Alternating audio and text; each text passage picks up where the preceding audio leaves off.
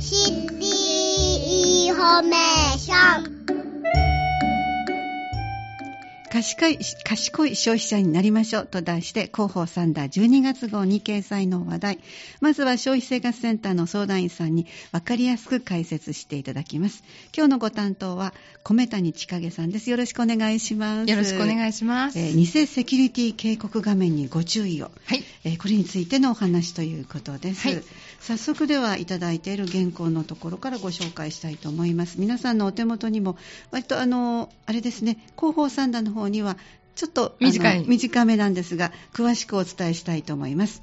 パソコンで旅行先を検索中に突然カンカンカンカンと音が鳴り画面が真っ赤になりセキュリティに問題発生こちらにお電話をと記載があり驚いて表示されている電話番号に連絡をしました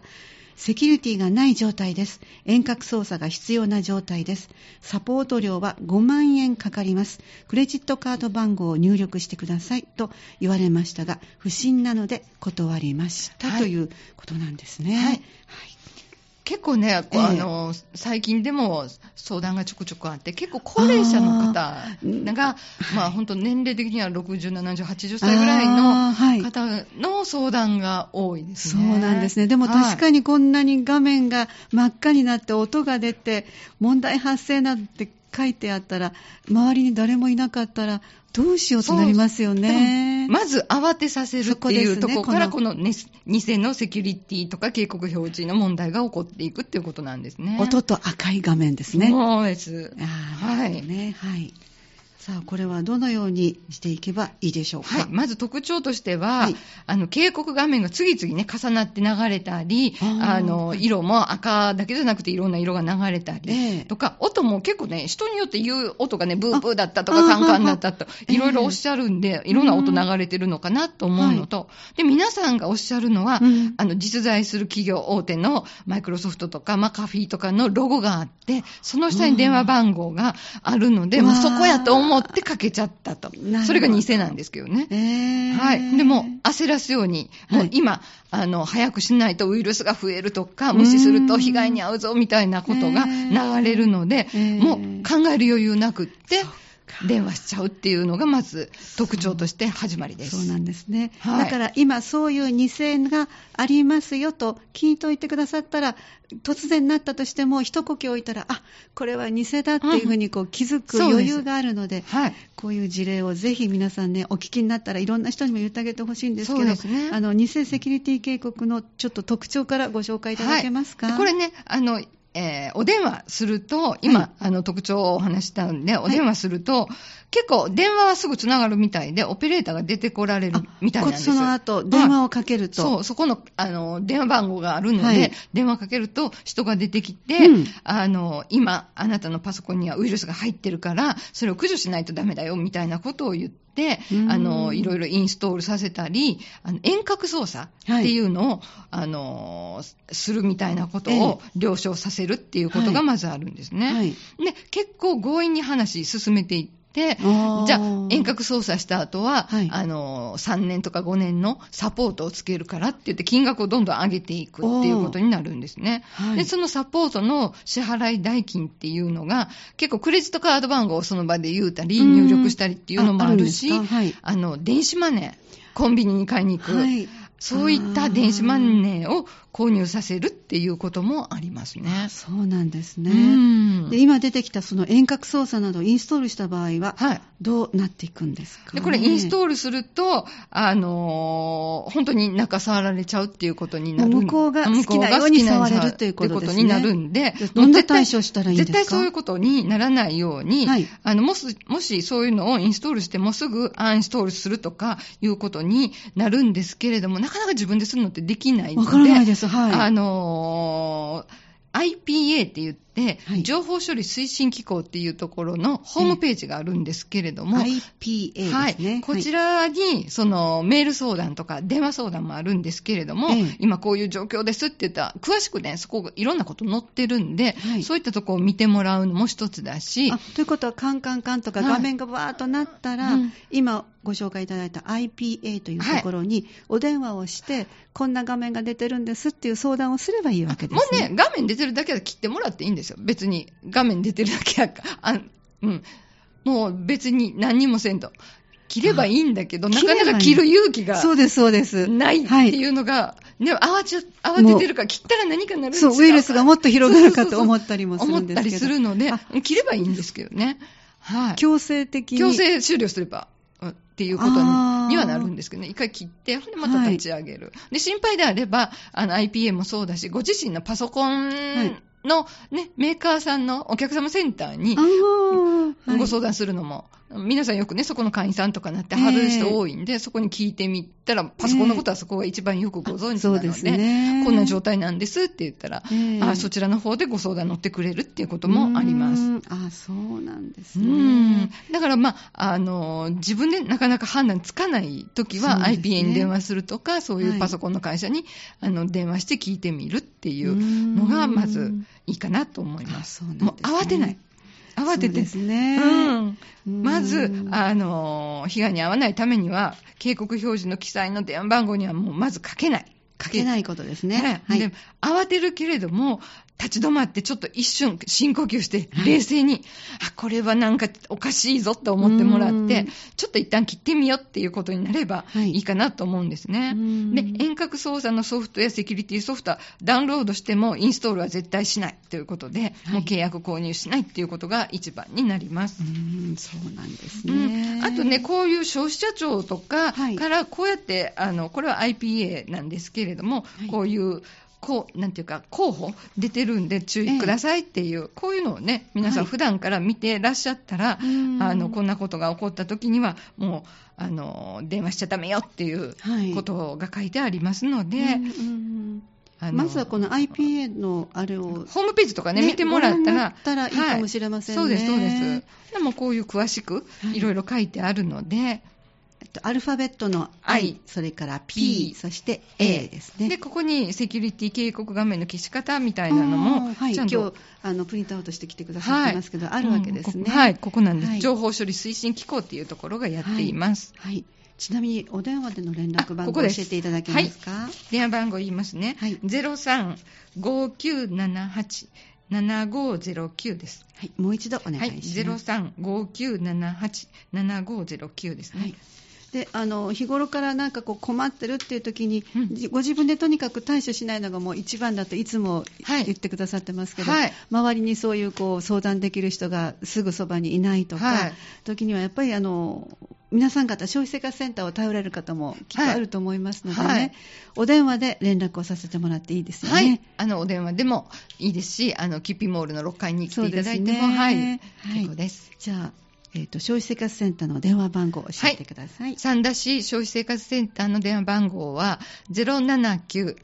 550え559-5059です。はい、もう一度,、はい、もう一度言います。079-559-5059です。はい、そして、キッピーモールの6階にあります、そちらは、えー、何時から何時まで大丈夫ですか、はい、月曜日から金曜日の朝10時から17時と、第2、第4土曜日の10時から17時です。はい。かりましたとにかくもう一人で慌ててしまうっていうことを周りはあの向こうのあの騙そうと思ってる人はするわけですよね。ね。慌てるっていうことが一番やっぱり、ね、冷静な判断ができないので。うん、で特にパソコン、私も本当に苦手なんですけども、あの幸い会社でしかしてないので、周りに必ず誰かがいてくださるから大丈夫なんですけども、はい、一人の時だったらあの音を聞いたり、画面が真っ赤になったりすると、もうそれは、もうまずは一番手っ取り早いのは、もうす切ってしまう。ね。あのさっきもありましたけど、切ってしまうっていうのが、はい、はい、でできたら事前にこういうことが起きても大丈夫だよということを、うん、IPA という情報処理推進機構の、こちらのホームページで調べておかれると安心ですね。あのそこには最近こんなん多いですよみたいながいろいろ載ってるので、はい。えー、そういったまあ普段からいろんな情報を見てたら、うん、なんかあった時に、あそこにあったなっていうふうに思うだけでもちょっと安心かなと思います。そうですね。とにかく狙われてると思っていると、こちらも防御する気持ちになるのでね。でね本当に電子マネーとか買っちゃうと、本当にこの間も結構な金額の被害もあったりしたんで、はいえー、あのなかなか取り戻すことができないっていう。電子マネーの方は。電子マネーは難しいので、えー、クレジットカードだったらまだ、まだね、カード会社に言うっていうことができるけれども、電子マネーはなかなかできないっていう証拠がなくなりますよね。わかりました。ぜひ皆さん、あの、ご自分の身は、まずはご自分で守ろう。そういう意味で、賢くなりましょうということで、このタイトルもついている、賢い消費者になりましょうということで、はい、前半は消費生活センター相談員の米谷千景さんに、偽セキュリティ警告画面にご注意、広報サンダー12月号掲載の話題ご紹介いただきました。どうもありがとうございました。ありがとうございました。では後半変わって、えー、マイナポイント関連の詐欺とかそれからこの年末に向けて注意しなければいけないことなどをお話しいただこうと思っております。ではもう一度先ほどの IPA アルファベットの I アルファベットの P アルファベットの A IPA の電話番号です。0359787509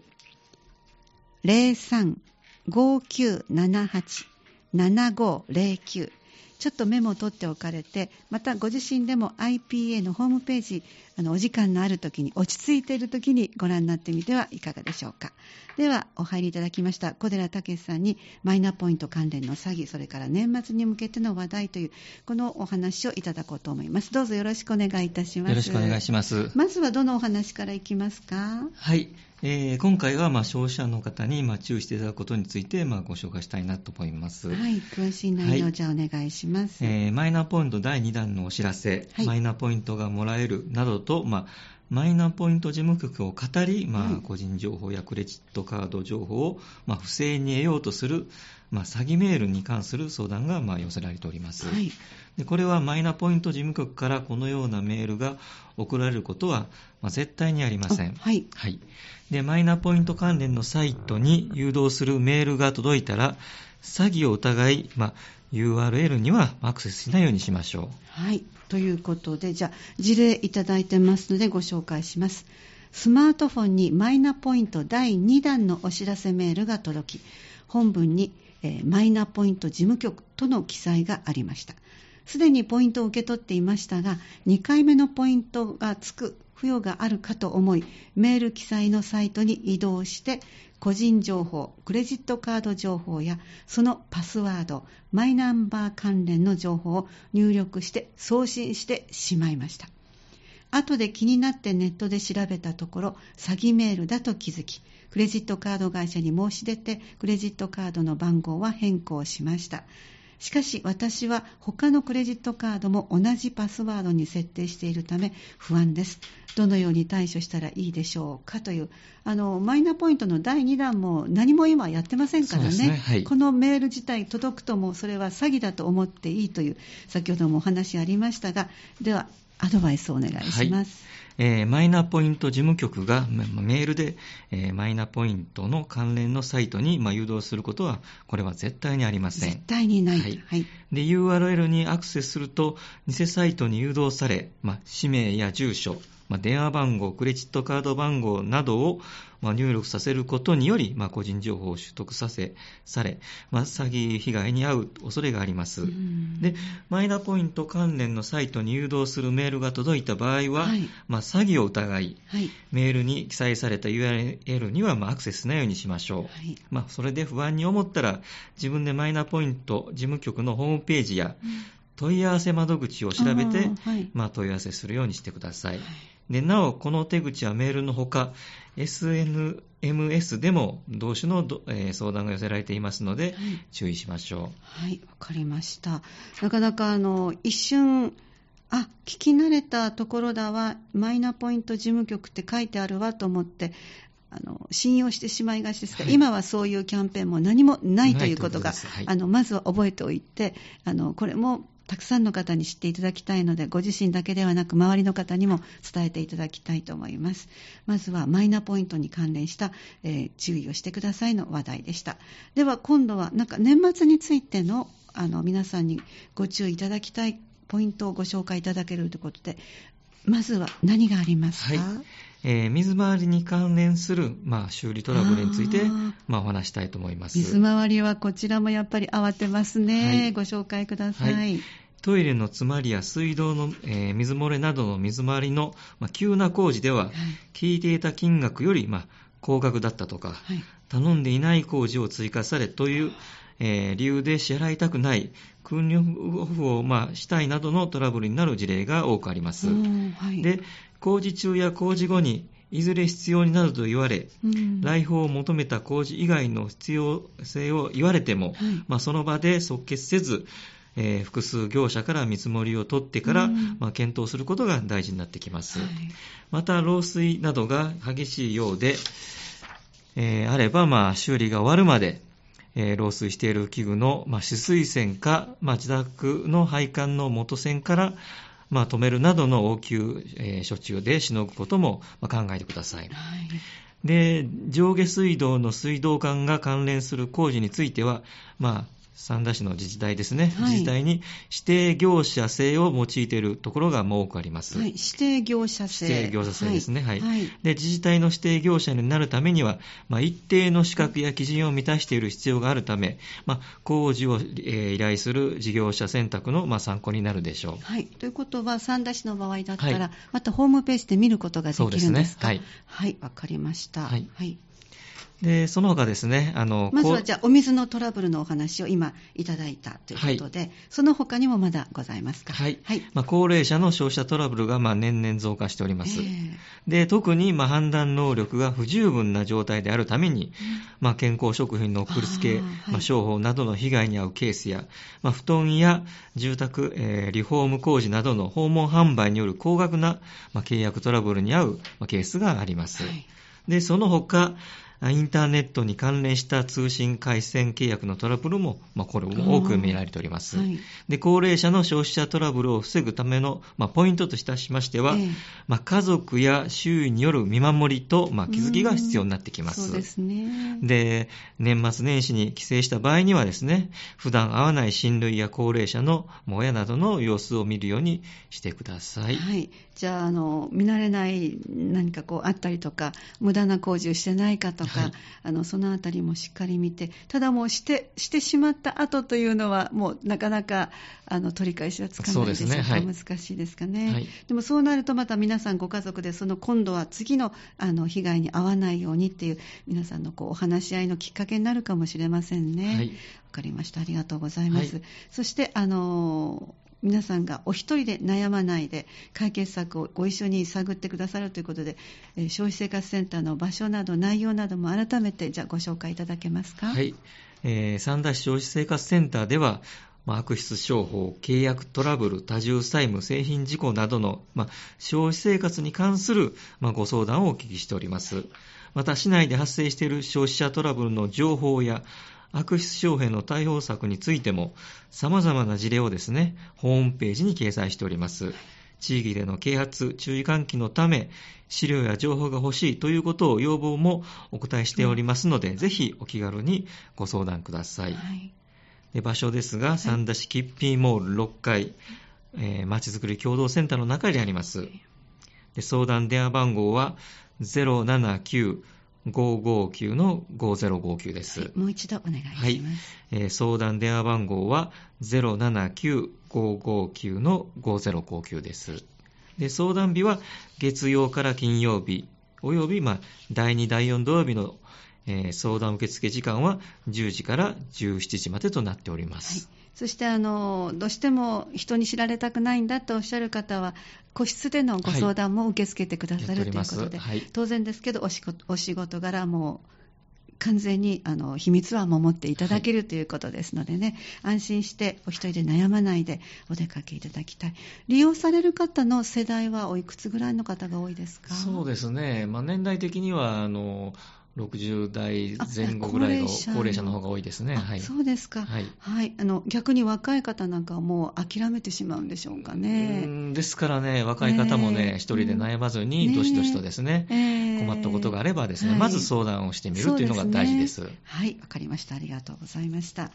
え後半は消費生センターの小寺武さんにマイナポイント関連の詐欺それからこの年末に向けての注意事項などお話をいただきました。どうもありがとうございました。ありがとうございました。